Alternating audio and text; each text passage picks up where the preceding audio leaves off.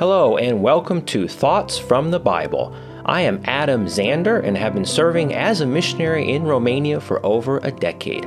Join me every week as we look at simple thoughts from the Bible to help us in our daily walk with Christ and our relationships with our fellow man. Hello from Romania. I hope you're having a good week. It is beautiful here in Romania. The fall colors are really, really wonderful. Today, I would like to continue looking at basic doctrines from the Bible. It's important to study the Bible if we want to grow closer to God and serve Him better. This series of lessons will show what the Bible really says about these doctrines.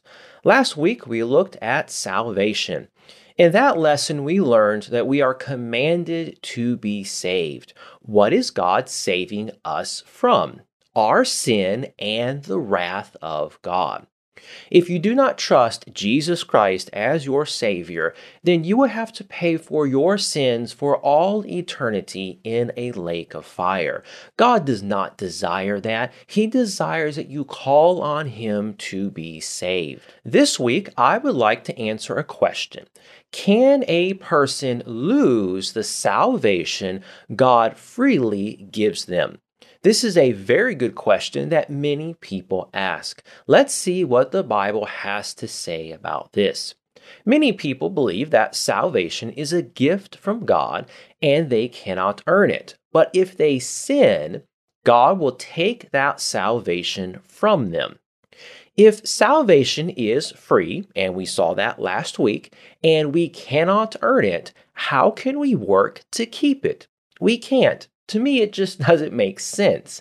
Once God gives you eternal life, you have it forever. The belief that you can lose the eternal life God has freely given you causes much pain, doubt, and no peace in the believer's heart. Am I really going to heaven? If I sin, will God now send me to hell? Is the wrath of God on me because I sinned? These are the questions people ask themselves if they believe they can lose the salvation God has freely given them. The Bible says, "For God is not the author of confusion, but of peace, as in all churches of the saints." First Corinthians fourteen thirty-three. The Bible makes it clear that God does not want His children to live in confusion. The Bible also says, "For God hath not given us the spirit of fear, but of power, and of love, and of a sound mind." Second Timothy one seven. And in James chapter one, verse eight, the Bible says, "A double-minded man is unstable in all his ways." So we see that God does not want us to fear, but have a sound mind. Someone who doubts is unstable. With these thoughts in mind, here are some reasons why you can't lose the salvation God has given you. First, you are born of God and are now His son. When you asked Jesus Christ to save you, you became a child of God. God is now your Father and cares for you.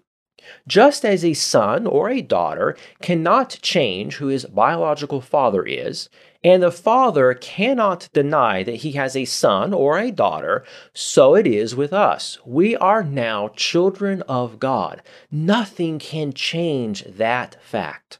Notice in First Peter chapter one, we are born of God by the word of God that lives forever. First Peter chapter one, verses twenty-two and twenty-three. "Seeing ye have purified your souls in obeying the truth through the Spirit unto unfeigned love of the brethren, see that ye love one another with a pure heart fervently, being born again, not of corruptible seed, but of incorruptible, by the word of God which liveth and abideth forever." And then First John chapter three, verse two. "Beloved, now are we the sons of God, and it doth not yet appear what we shall be, but we know that when He shall appear, we shall be like Him, for we shall see Him as He is." Let's read one more passage in the Bible that shows that we are now the sons of God. Romans chapter eight, verses fourteen through seventeen. For as many as are led by the Spirit of God, they are the sons of God. For ye have not received the spirit of bondage again to fear, but ye have received the Spirit of adoption, whereby we cry, Abba, Father. The Spirit itself beareth witness with our spirit that we are the children of God. And if children, then heirs, heirs of God, and joint heirs with Christ, if so be that we suffer with him, that we may be also glorified together. The Bible makes it clear we become a child of God by faith in Jesus Christ. Galatians three twenty-six, for ye are all the children of God by faith in Christ Jesus. Second, today, you are part of Jesus' body. When you ask Jesus Christ to save you, you become part of Christ. The Bible uses marriage as an example. You become one with Christ. In Second Timothy chapter two, verse thirteen, the Bible says, he cannot deny himself. Let's read that. If we believe not, yet he abideth faithful. He cannot deny himself. Let's read Ephesians chapter five, verses twenty-nine through thirty-two. It uses marriage as an example how we are now one with Christ. Ephesians five, verse twenty-nine through thirty-two. For we are members of his body, of his flesh, and of his bones. For this cause shall a man leave his father and mother, and shall be joined unto his wife, and they two shall be one flesh. This is a great mystery, but I speak concerning Christ and the church. And then First Corinthians chapter twelve, verse thirteen and fourteen. For by one Spirit are we all baptized into one body, whether we be Jews or Gentiles, whether we be bond or free, and have been all made to drink into one Spirit. For the body is not one member, but many. Third, you are spiritually circumcised. Let me explain what I mean by this. When God saves you, he cuts your flesh, your body, away from your soul. Your soul can no longer sin, but your body can. Any Christian that is honest knows that we still sin in our bodies. We are not sinless. The Bible explains this much better than I do in Colossians chapter two, verses eight through thirteen. Let's read that. For in him dwelleth all the fullness of the Godhead bodily, and ye are complete in him, which is the head of all principality and power. In whom also ye are circumcised with a circumcision made without hands, in the putting off of the body of the sins of the flesh, by the circumcision of Christ. Buried with him in baptism, wherein also ye are risen with him through the faith of the operation of God, who hath raised him from the dead. And you, being dead in your sins, and the uncircumcision of your flesh, hath he quickened together with him, having forgiven you all trespasses. In Romans chapter seven, verses seventeen and eighteen, the Bible makes it clear that our body still sins after God has saved us. Let's read Romans chapter seven, verses seventeen and eighteen. Now then, it is no more I that do it, but sin that dwelleth in me. For I know that in me, that is, in my flesh, dwelleth no good thing, for to will is present with me. But how to perform that which is good I find not. This is the Apostle Paul speaking. He says, in me, that's in my flesh, I still sin. It is very important to understand this. When you sin as a born-again child of God, and every person has, your soul has not sinned, but your flesh. One day we will get a new body that is sinless, just like our soul. You can read about that in Romans chapter eight, verse twenty-three, and First Corinthians chapter fifteen. Next today, another reason you cannot lose the salvation that God has freely given you is that you are sealed by the Holy Spirit. Every child of God has the Holy Spirit living in them, and they are sealed or kept until we meet Christ. Let's read that in Ephesians chapter one, verses thirteen and fourteen. In whom ye also trusted, after that ye heard the word of truth, the gospel of your salvation, in whom also, after that ye believed, you were sealed with that Holy Spirit of promise, which is the earnest of our inheritance, unto the redemption of the purchased possession, unto the praise of his glory. And then Second Corinthians chapter one, verse twenty-one and twenty-two. Now he which establisheth us with you in Christ, and hath anointed us, is God, who hath also sealed us, and given the earnest of the Spirit in our hearts. We are sealed by the Holy Spirit of God. We are protected. We are kept in the hands of God by the Holy Spirit. Another reason that you cannot lose your salvation is that you are saved and kept by the grace and power of God. We are not only saved by grace, but we are kept by the very power of God.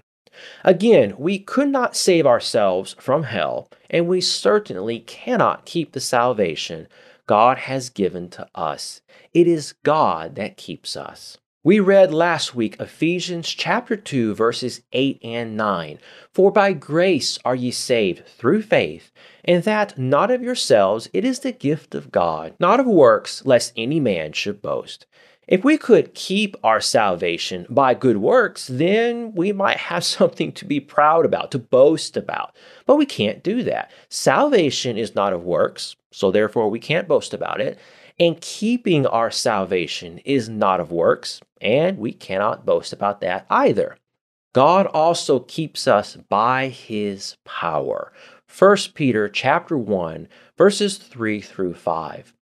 Blessed be the God and Father of our Lord Jesus Christ, which according to his abundant mercy hath begotten us again unto a lively hope by the resurrection of Jesus Christ from the dead, to an inheritance incorruptible and undefiled, and that fadeth not away, reserved in heaven for you, who are kept by the power of God through faith unto salvation, ready to be revealed in the last time. In Second Timothy chapter one, verse twelve, the Apostle Paul was persuaded, was convinced that God was able to keep him. Let's read that, Second Timothy one twelve. For the which cause I also suffer these things. Nevertheless, I am not ashamed, for I know whom I have believed, and am persuaded that he is able to keep that which I have committed unto him against that day. And then John chapter ten, verse twenty-eight. This is a beautiful verse. And I give unto them eternal life, and they shall never perish, neither shall any man pluck them out of my hand. Jesus Christ says, I give unto them eternal life, and they are in my hand, and no one can pluck them out. You can't earn salvation, and you can't keep it. Last today, you have been bought with a price. First Corinthians chapter six, verse nineteen and twenty. What? Know ye not that your body is the temple of the Holy Ghost, which is in you, which ye have of God, and ye are not your own? For ye are bought with a price. Therefore glorify God in your body and in your spirit, which are God's. If your soul was up for sale, who could buy it? Jesus Christ bought you with his blood. What makes us think that we can do anything to keep what Christ has bought dearly with his blood? We are told in Hebrews that Christ offered one sacrifice for sins forever, and we are sanctified through the offering of the body of Jesus Christ once for all. For by one offering he hath perfected forever them that are sanctified. Praise the Lord, we are forever forgiven of past, present, and future sins. The Bible tells us in Romans chapter eight, verses thirty-eight and thirty-nine, that nothing will separate us from Jesus Christ. Let's read that, Romans chapter eight, verses thirty-eight and thirty-nine. For I am persuaded that neither death, nor life, nor angels, nor principalities, nor powers, nor things present, nor things to come, nor height, nor depth, nor any other creature shall be able to separate us from the love of God, which is in Christ Jesus our Lord. Jesus Christ loved us so much that he gave his life for us. Once you accept this sacrifice for your sins, you will never be separated from the love of Christ. The Bible tells us that salvation is not by works, but by faith in Jesus Christ. If we cannot earn salvation, then how would it be possible to do good works to keep it? It does not make sense. Salvation is a gift of God, and He has the power to keep us saved, not ourselves. You cannot lose the salvation God has freely given you.